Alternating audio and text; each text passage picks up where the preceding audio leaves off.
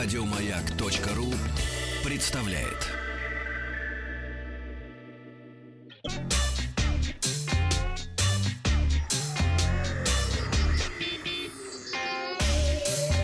Страна транзистория. Доброе утро, Вахтак Махарадзе, новости высоких технологий. Сначала опрос вчерашний. Спросили вы э, вас, скачиваете ли вы э, электронные книги из интернета. Вот что вы написали. Андрей на большую халяву из интернета на пиратских сайтах качает, иначе зачем жить? Молодец. Спрашивает Андрей. Максим пишет только аудиокнига, читать особого времени нет. Наш качает бесплатно, что делать, но предпочитает бумагу. Ирина покупает электронные книги, расплачивается, значит, как полагается. А, и Дмитрий по возможности бесплатно, но с десяток книг честно куплено. Вот как распределились голоса. Свой вариант 4% оставил в комментариях. Платная подписка на библиотеку всего лишь у 4,5%. 30% предпочитает бумажные книги и скачивает бесплатно больше 60% наших слушателей.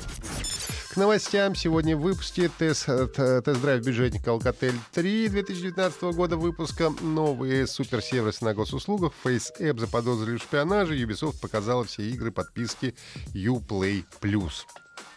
Чуть больше месяца назад компания TCL, владеющая брендом Alcatel, выпустила в России модель Alcatel 3 2019 года, чтобы не путать с прошлогодней моделью. Мне удалось протестировать смартфон в течение нескольких недель и готов об этом рассказать. Хочу напомнить, что среди брендов, которыми владеет TCL Communications, Alcatel занимает бюджетную нишу, и смартфоны редко бывают дороже 15 тысяч. Именно столько стоит новый Alcatel 3. Ну, давайте посмотрим, что он может предложить за эти деньги. Выглядит он современно, в тренде смартфонов этого года. Задняя крышка из градиентного пластика. Если верх смартфона почти черный, то нижняя часть уже практически цвет морской волны. Там же на задней панели располагается двойная основная камера и сканер отпечатков пальцев. При этом есть возможность разблокировки устройства по лицу. Несмотря на 6-дюймовый экран, э, смартфон достаточно компактный, что достигает за счет безрамочности. Для фронтальной камеры предусмотрен популярный в последнее время каплевидный вырез. Я напомню, что в прошлогодней модели рамки были просто неприлично большими. Разрешение экрана HD+, что тоже вполне стандартно для бюджетных моделей, но это также означает, что при батарее 3500 мАч проблем с автономностью не будет. Смартфон легко доживет до конца рабочего дня. Экран не самый яркий, но если выкрутить по полной, то можно пользоваться даже при ярком солнце. Двойная камера на 13,5 мегапикселей, чудес ждать не стоит, но при стандартных сценариях снимает как положено смартфон этой ценовой категории в целом неплохо. Немаловажным для российского пользователя станет наличие чипа NFC, поскольку на сегодняшний момент с гордостью можно сказать, мы одна из самых развитых стран, которая использует бесконтактные платежи. Лично для меня NFC стал уже одним из важнейших параметров при выборе смартфона. Телефон оснащается 8-ядерным процессором э, Qualcomm Snapdragon 439, что интереснее, э, опять же, на мой взгляд, чем подобные решения на Mediatek, но нужно понимать, что в игры э, также на высоком разрешении поиграть не получится. Подводя итог, можно сказать, что за свои деньги Alcatel 3 получился достаточно сбалансированным, неплохо выглядит, есть NFC, выход для наушников и FM-радиостанция, чтобы слушать радио «Маяк», а также неплохая батарея и вариант с 4 гигабайтами оперативной, 64 встроенной памяти.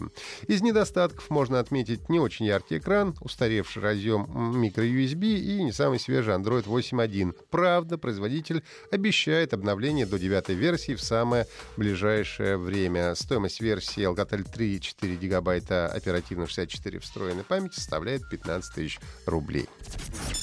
Министерство цифрового развития, связи и массовых коммуникаций Российской Федерации сообщает о том, что на портале госуслуг скоро может появиться ряд новых суперсервисов.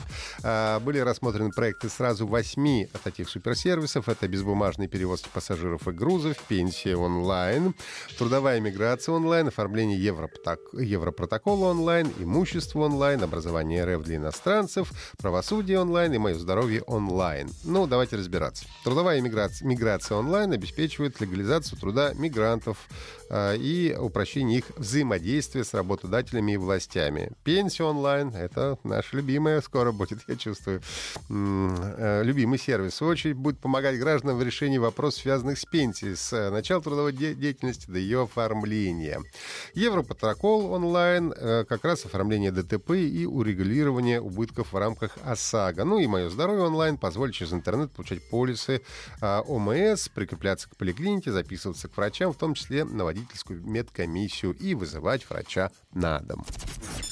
Выпущенное два года назад приложение Face App способно менять лица на фотографиях, старить, молодить и так далее. В последнее время снова стало э, очень популярным как у нас в стране, так и за рубежом.